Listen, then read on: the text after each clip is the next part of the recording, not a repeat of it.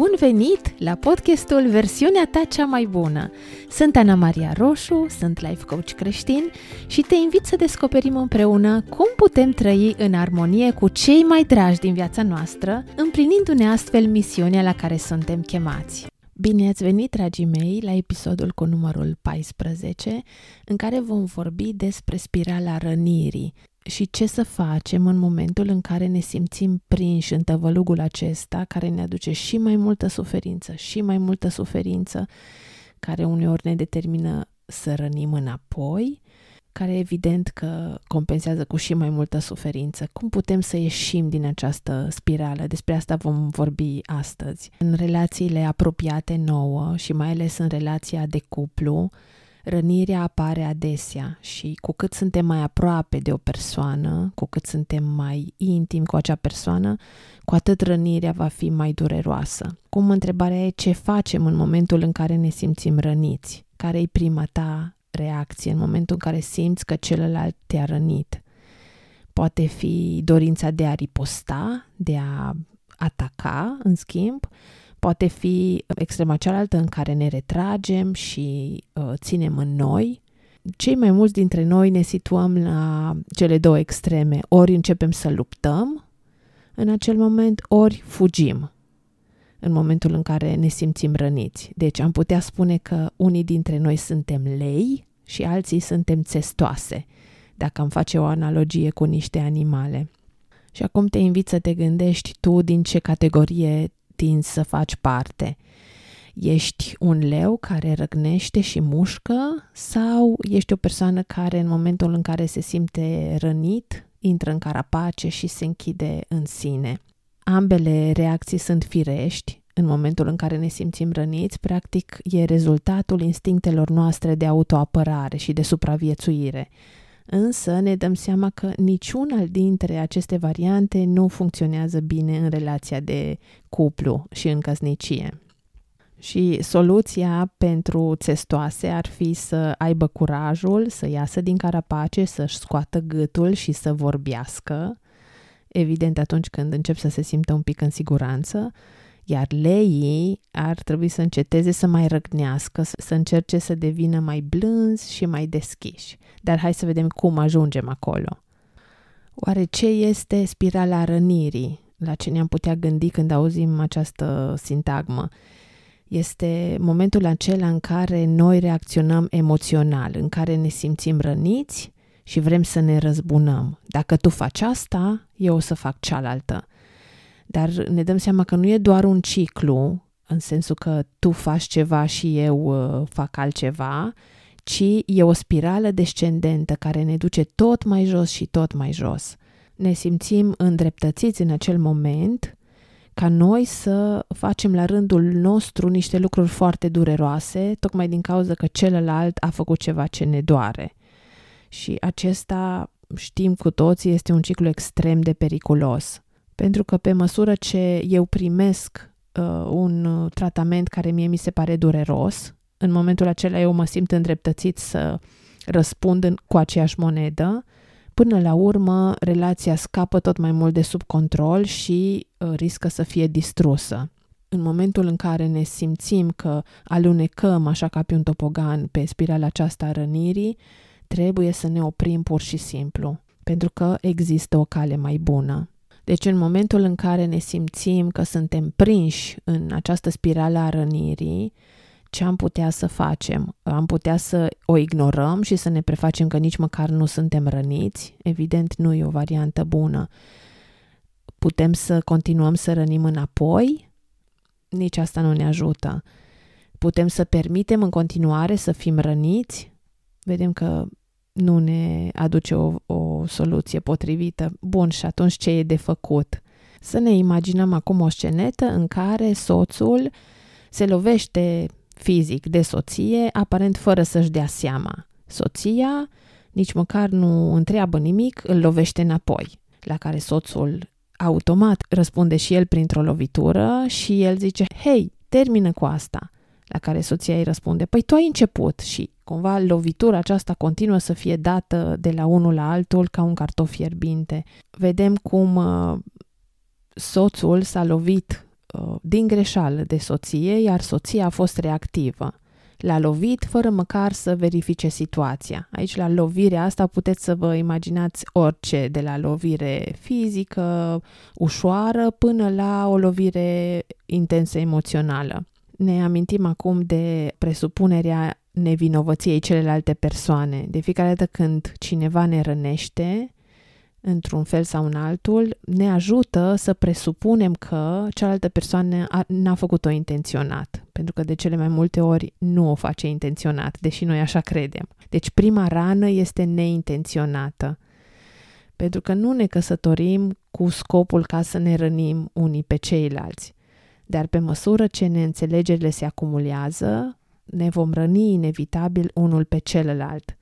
Și dacă nu ne ocupăm curând de aceste răni, ne putem simți foarte îndreptățiți să rănim intenționat înapoi. Deci vedem cât de ușor se declanșează această spirală a rănirii. Hai acum să ne imaginăm aceiași soți în care soțul se lovește de soție aparent fără să-și dea seama, la care soția spune, au, m-ai lovit.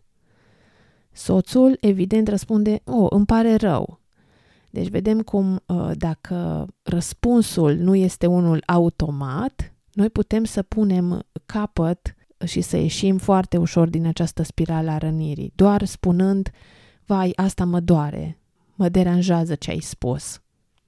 Dar evident, pentru asta trebuie să fim noi în contact cu propriile noastre sentimente și nevoi și să avem uh, tăria aceasta de, le, de a le explica în cuvinte și să nu uh, reacționăm la o situație, ci mai degrabă să răspundem la acea situație.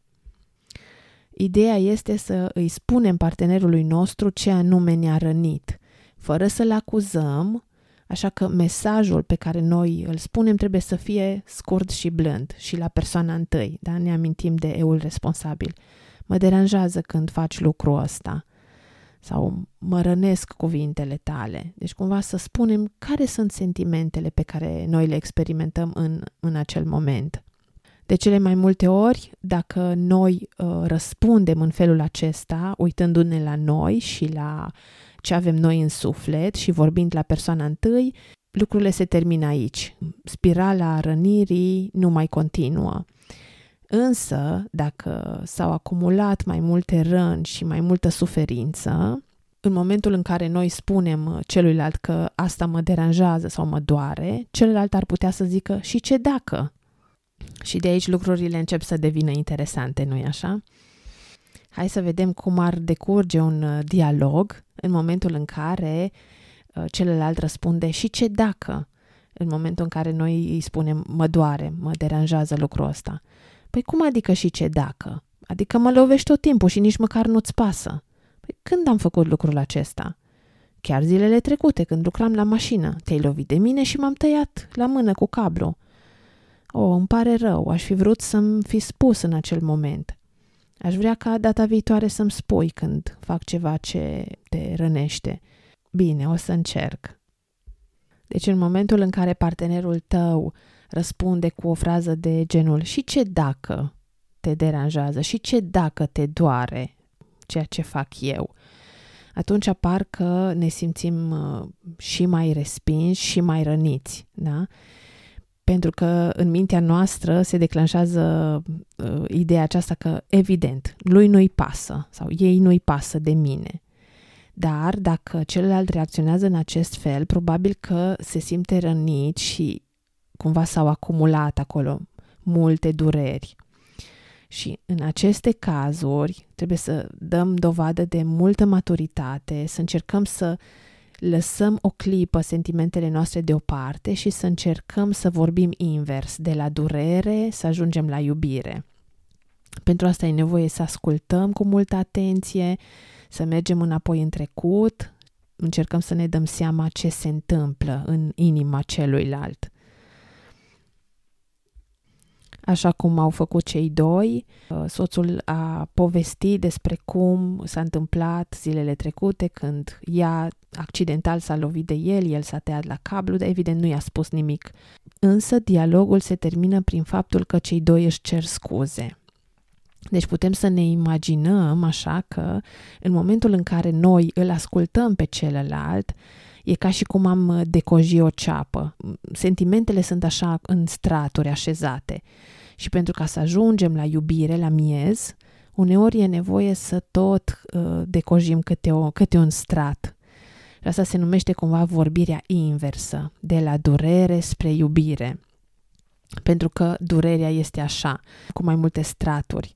Sub o rană se află furia, sub furie se află poate frica, sub frică poate că sunt regretele, sub regrete sunt speranțele, iar sub speranțe se află dragostea în miez, în mijloc. Și vedem că pentru a redescoperi dragostea poate fi nevoie să decojim ceapa, adică să trecem prin mai multe straturi și stratul de deasupra este cel de durere. Noi la grup avem un exercițiu prin care încercăm să punem în practică vorbirea aceasta de la durere până la iubire, până la ajunge la miez. Și începem cu stratul de la exterior. Mă simt furios pentru că și completăm, pentru că nu cred că meritam acest lucru sau pentru că mă aștept să avem o relație plină de respect. Mi-e teamă că mi-e teamă că nu-ți pasă de mine sau nu-ți pasă de căznicia noastră și aici spui toate temerile tale. Apoi vine partea de regret. Regret că am avut și eu un rol în toată situația asta, în toată povestea asta. Iar apoi vine stratul de speranțe. Sper că vom reuși să reparăm și să uh, putem să avem un timp frumos împreună. Și la sfârșit, declarația de iubire, te iubesc. Iar apoi, cel care a trecut prin acești pași și spune lucrurile acestea, trece în partea de ascultător și îl ascultă pe celălalt în momentul în care trece prin acești pași. Vedem că e important să exersăm anumiți pași, chiar dacă poate ni se par uh, stângaci la început, pentru că e un limbaj care trebuie să-l învățăm, nu ne vine natural. Da? Firea noastră păcătoasă uh, tinde ca să vorbească într-un limbaj de șacal, într-un limbaj care mușcă, care atacă. Iar limbajul acesta al iubirii trebuie învățat și trebuie exersat ca să ne reușească. Deci în momentul în care partenerul tău te rănește prin ceea ce face, rezistă tentației de a te răzbuna. Amintește-ți că prima rană este probabil neintenționată. Și aici vreau să completez un pic cu partea din life coaching. Niciodată ceea ce spune sau face celălalt nu o să ne rănească, ci doar uh, gândul sau interpretarea pe care noi o atașăm în mintea noastră în momentul în care celălalt spune sau face ceva, aceasta este ceea care va determina felul în care noi ne simțim. Deci gândul sau interpretarea pe care noi o acordăm unui anumit fapt este cea care ne provoacă nouă sentimentele.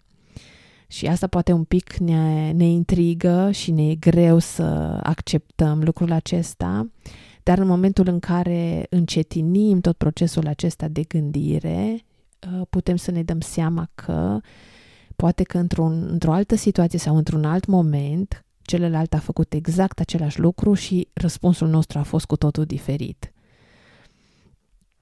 Așa, deci e important să uh, ne asumăm partea aceasta de furie, că e a noastră, pe noi ceva ne deranjează, în noi este o nevoie neîmplinită și asta e ceea ce ne doare, nu neapărat ceea ce face celălalt.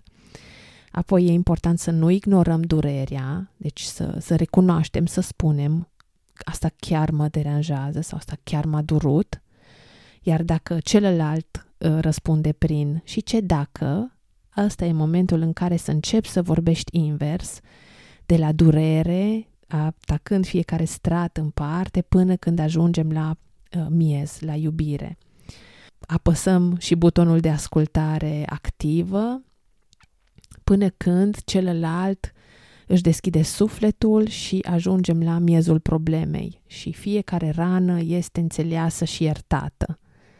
Deci e important să deschidem dialogul și nu războiul. Asta e uh, a treia opțiune. Răzbunarea nu are loc în căsătorie, pentru că aduce uh, doar răni peste alte răni.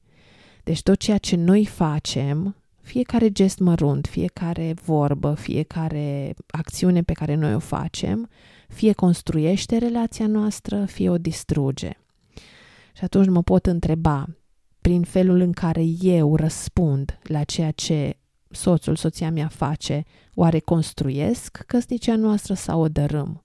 Pentru că în fiecare moment, indiferent de uh, circumstanța în care ne aflăm, noi avem puterea de a alege felul în care noi să răspundem situației. Deci faptul că celălalt a zis sau a făcut ceva nu înseamnă neapărat că noi trebuie să avem un răspuns automat de reacție violentă. Putem să facem o scurtă pauză, o mică pauză și să ne alegem răspunsul. Și aici stă puterea noastră, în pauza aceasta în care mă detașez un pic de situație și îmi aleg intenționat felul în care eu vreau să răspund. Și în momentul în care dialoghez cu celălalt și îl afirm, ăsta e momentul în care eu uh, construiesc căsnicia noastră. Acum nu vreau ca nimeni să se simtă judecat sau criticat uh, pentru că uh, a răni înapoi sau a te răzbuna este un reflex. Da? Stă în natura noastră a fiecărui om. Și pentru ca să reușim să îmblânzim acest uh, reflex care stă în instinctul nostru de autoapărare și de supraviețuire, e nevoie de exercițiu. Deci se poate. Nu e uh, nevoie să rămânem la partea aceasta de reflex, ci putem alege cum să răspundem. Ne dăm seama că răzbunarea într-o relație nu funcționează. Pentru că atunci când răsplătim rău pentru rău, e ca și cum am da lovituri de moarte relației noastre. Dar dacă ținem cu adevărat la relația noastră, pur și simplu nu ne putem permite luxul acesta de a ne lăsa pradă spiralei răului și de a aluneca așa ca pe un topogan în spirală, pentru că aceasta va înrăutăți și mai mult orice probleme pe care deja le avem. Și așa cum spuneam că în fiecare moment ori construim o relație, ori o dărâmăm. Și uneori, uh, dacă tot dărâmăm și tot dăm lovituri de moarte relației, s-ar putea să ajungem într-un punct de neîntoarcere, într-un punct în care să fie prea târziu, să nu mai am nici eu, nici celălalt dorința de a ieși din această spirală și de a lucra pentru zidirea relației. Răzbunarea poate să aibă mai multe forme, printre acestea se numără comentarii sarcastice și tăioase, și toate rănile acestea emoționale provocate. Cu toții suntem vulnerabili în moduri diferite și nimeni nu știe lucrul acesta mai bine decât uh, soțul și poate copiii noștri. Acesta este motivul pentru care comportamentul răzbunător în căsnicie este foarte devastator. Și atunci când ne dăm permisiunea de a ne angaja într-un comportament răzbunător, e ca și cum ne-am atacat la jugulară. Mi-a plăcut ce spunea Jim Taylor. Primul lucru pe care o femeie îl atacă atunci când reacționează emoțional este egoul soțului ei. Ea știe unde este el cusut și știe cum să taie firele. Bineînțeles, și soții fac același lucru, adesea bat jocorind greutatea sau aspectul fizic al unei femei. Este inutil să mai spunem că puțini vor dori să mai rămână într-o relație în care partenerul lor își face un obicei din a le face să se simtă devalorizate, neînsemnate sau rușinate. Și vedem că opusul distrugerii relației este construirea relației dintre noi. Și cum facem uh, aceasta, cum putem să construim relația dintre noi, este prin uh, a adresa remarci amabile, prin a-l afirma pe celălalt, prin a-l înțelege în momentele în care este greu. Afirmarea celuilalt, de fapt, nu este o chestiune foarte complicată. Înseamnă că în loc să-l dărâm pe celălalt în zonele lui vulnerabile, să încerc să vin cu încurajări și cu recunoașterea faptului că se străduiește. Deci în loc să subliniez toate greșelile și toate slăbiciunile, pot să-l asigur că vedem efortul pe care el îl face, că se poate îmbunătăți, că avem încredere și că îl vom sprijini. Ceea ce vreau să subliniez este faptul că um, modul în care noi încercăm să oprim spirala aceasta a rănirii nu este să ignorăm că se întâmplă un lucru neacceptabil sau să acceptăm un tratament lipsit de respect, pentru că asta nu va opri deloc spirala durerii, ci cumva o va încuraja. În momentul în care ignorăm sau lăsăm să se întâmple anumite lucruri, îi dăm uh, celuilalt impresia că totul e în regulă. Și evident că nu e în regulă și nu e ok atunci când celălalt ne rănește și cumva trebuie să afle lucrul acesta, că pentru noi e dureros. Pot fi situații că uh, e nevoie să părăsim scena sau chiar căsnicia dacă se ajunge probabil la lucruri foarte grave, la violență fizică. În a treia opțiune, încurajăm soții să nu trăiască în relații abuzive, în relații violente. Sigur, asta nu înseamnă că trebuie neapărat să divorțeze. Dar în unele cazuri, în special când e vorba de abuz uh, și de violență fizică, cei doi au nevoie de o despărțire, dar această separare nu e neapărat rea și nu duce neapărat la divorț. Deci cumva luăm un timp în care fiecare să înceapă să lucreze la propria persoană, să ne dăm seama că e grav ce se întâmplă, dar asta nu înseamnă că următorul pas e divorțul, ci că fiecare lucrează ca să putem să fim din nou împreună. Deci încercăm să ne protejăm, să avem grijă de noi înșine și trebuie să fim clari și conciși cu sentimentele noastre. Dacă te găsești în situația în care celălalt îți spune și ce dacă, și tu încerci să asculți și să decojești ceapa așa fiecare strat în parte și el continuă să spună și ce dacă și ce dacă, atunci e momentul pentru o consiliere profesională. Iar dacă partenerul tău nu vrea să vină cu tine, e timpul să mergi singur, dar e important să ceri ajutor. Această temă este foarte legată de felul în care ne exprimăm furia, pentru că ne dăm seama că furia și durerea sunt niște emoții foarte strâns legate și e important să știm cum să gestionăm furia, așa că dacă nu ai ascultat episodul despre gestionarea eficientă a furiei, te invit să o faci. În momentul în care vorbim despre spirala rănirii, trebuie să încercăm să facem distinția aceasta clară între o emoție și un comportament. Este în regulă să te simți rănit, înfuriat, să simți durere, dar nu este ok să te angajezi într-un comportament destructiv din cauza emoțiilor pe care tu le ai. Da, e important să trăiești aceste sentimente, să le denumești ca să le îmblânzești, name it to tame it, dar dincolo de asta, ce faci cu aceste sentimente, aici intervine propriul tău liber arbitru. Deci tu alegi cum să te porți în momentul în care te simți înfuriat, rănit, întristat. Și aici are de-a face uh, exercițiul nostru și partea noastră în care noi putem interveni. Vedem că avem o responsabilitate față de relația dintre noi, dar și față de noi înșine.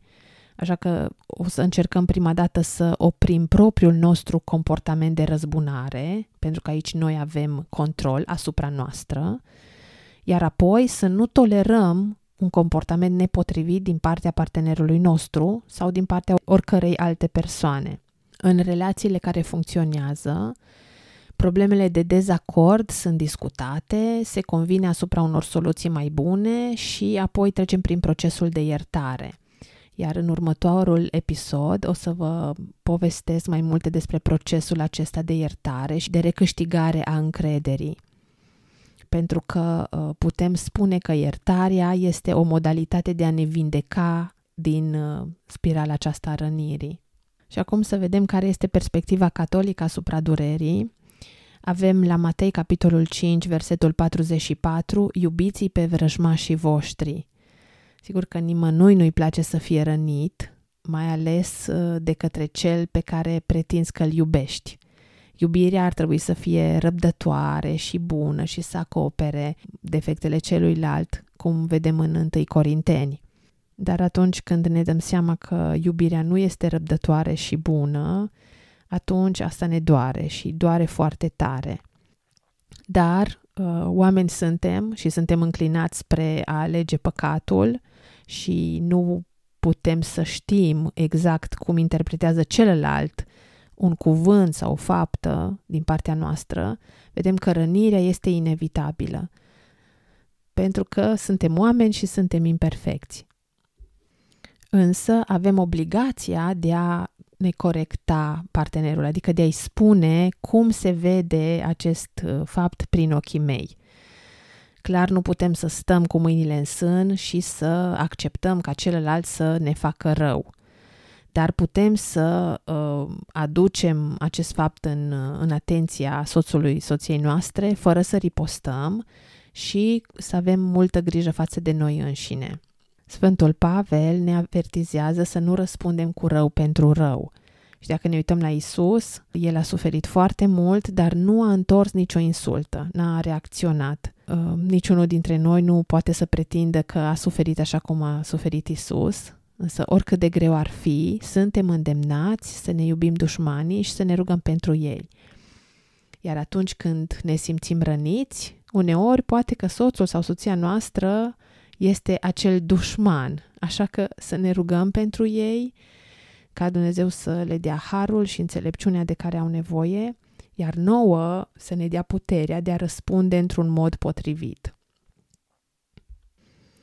Chiar dacă nu ne place foarte mult de partenerul nostru în acest moment în care ne-a rănit, totuși îl iubim, deci îl tratăm cu respect și îi spunem care e natura rănii noastre și încercăm să facem uh, acest lucru într-un mod cât mai ferm, dar blând, deci nu încercăm să punem gaz pe foc. Sigur că e foarte greu în intensitatea momentului, dar e ceea ce suntem chemați să facem. Dar, din fericire, uh, ni s-a promis harul acesta ca să ducem la bun sfârșit. Deci răzbunarea nu este a noastră, ci a lui Dumnezeu, să lăsăm pe El să judece, iar noi să încercăm să fim soții și soți după voia lui Dumnezeu. La, fin- la finalul acestui episod îmi doresc ca să recunoști în momentul în care uh, te sim- simți ca luneci așa pe spirala rănirii, să înțelegi cât e de gravă această spirală și ce multă suferință aduce, să știi cum să întrerupi această spirală deci prima rană, ne amintim, este involuntară. Deci prima dată spune au, mă doare. Iar apoi începe să vorbești înapoi de la durere la iubire și pentru asta uh, e nevoie să știi cum să-l asculți pe celălalt, să identifici care sunt sentimentele lui, poate de ce are nevoie, iar apoi încearcă să-ți asumi întreaga responsabilitate de a rupe acest tipar, pentru că e nevoie de o singură persoană pentru ca o relație să fie îmbunătățită. Pentru că în momentul în care tu vei schimba pașii de dans, automat și celălalt este obligat să schimbe pașii de dans. E un dans pe care noi putem să zicem că îl dansăm în relațiile noastre. În momentul în care noi schimbăm tactica, automat și celălalt, chiar dacă nu-i convine la început, va trebui să schimbe ceva. Iar dacă vrei să exersezi mai mult această tehnică de a ști cum să răspunzi în loc să reacționezi, dacă vrei să ai abilitățile acestea cât mai clare în minte, dacă vrei să vezi și alte cupluri care trec poate prin uh, situații similare și cum le-au depășit, te invit la grup. În parohia greco-catolică Sfântul Iosif Someșeni ne întâlnim cu o frecvență de o dată la două săptămâni și împărtășim și ne încurajăm unii pe ceilalți. Este un grup foarte pozitiv și plecăm așa de fiecare dată foarte încântați și uh, îmbărbătați ca să facem partea noastră din relație, fiecare. Așa cum v-am obișnuit, pe finalul episodului vreau să vă propun o activitate, iar de data aceasta, pentru că e vorba despre ascultare și despre împărtășirea a ceea ce ne-a rănit Uh, sau ce ne doare în relația noastră, vreau să vă povestesc despre punctul de creștere care se numește Sit Down din cadrul echipelor Maicii Sfinte. Eu și cu Cristi facem parte din echipele Maicii Sfinte, care e o mișcare pentru familii foarte frumoasă. Ne întâlnim o dată pe lună, uh, pe rând, la fiecare dintre noi acasă. În echipa noastră suntem cinci familii și în fiecare lună ne întâlnim la altcineva acasă. Avem un parcurs după care se desfășoară întâlnirea noastră. Nu vreau să vă spun toate punctele, vreau să, să vorbesc doar despre sit-down, despre momentul în care uh, noi, ca soț și soție, ne propunem un timp în care să ne așezăm, să stăm liniștiți și să împărtășim. Și încercăm să răspundem la întrebarea aceasta, cum pot să te iubesc mai mult? Și atunci e momentul în care amândoi au inima deschisă și dacă sunt lucruri care ne-au rănit și ne-am avut curajul sau timpul să le spunem, acesta e momentul în care putem să îi spunem celuilalt uite, în momentul în care tu ai făcut sau ai spus lucrul acesta, eu m-am simțit într-un anume fel și e momentul în care celălalt doar să primească, nu să uh, reacționeze și să zică, păi da, tu data trecută ce ai făcut? Deci cumva doar să primească informațiile și sentimentele și durerea celuilalt și e așa de frumos ca să, să ai un timp în care celălalt să-și propună intenționat chiar să te asculte. Pentru mine și pentru Cristi înseamnă foarte mult uh, și e foarte prețios timpul acesta.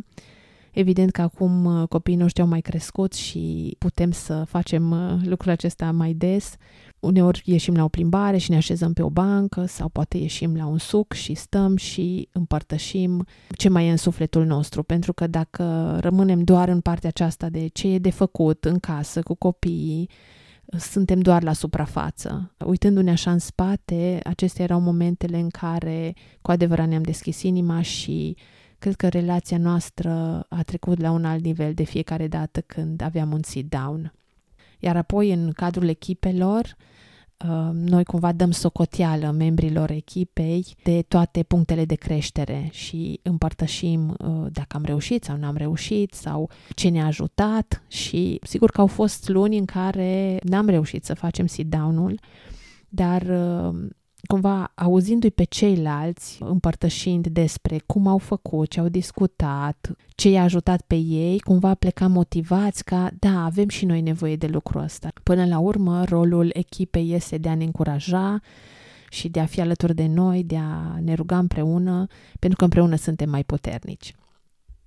Așa că te invit să începi să pui în practică sit-down-ul, cu ce frecvență simți că ți se potrivește ție și soțului tău, sau soției tale, să fie un moment în care ne așezăm amândoi și ne deschidem inima și în momentul în care unul vorbește, celălalt ascultă și ascultă dincolo de cuvinte. Și veți vedea că după fiecare sit-down, relația devine mult mai puternică și întărită. Vă aștept la următorul episod în care voi vorbi despre cum să iertăm și care e procesul de iertare. Până atunci, vă doresc zile pline de pace și de bucurie. Pe curând! Dacă ți-a plăcut acest episod și simți că ți-a adus valoare, te rog să-l împărtășești și cu un prieten drag. Până la urmă, rolul prietenilor în viața noastră e și acela de a ne inspira în creșterea personală. Nu uita să dai like și subscribe acolo unde asculți acest podcast pentru a nu rata niciun episod. Mai multe informații despre mine poți găsi pe site-ul anamariaroșu.ro unde Ana Maria e scris cu 2 N. Până data viitoare, îți doresc să devii zi de zi versiunea ta cea mai bună.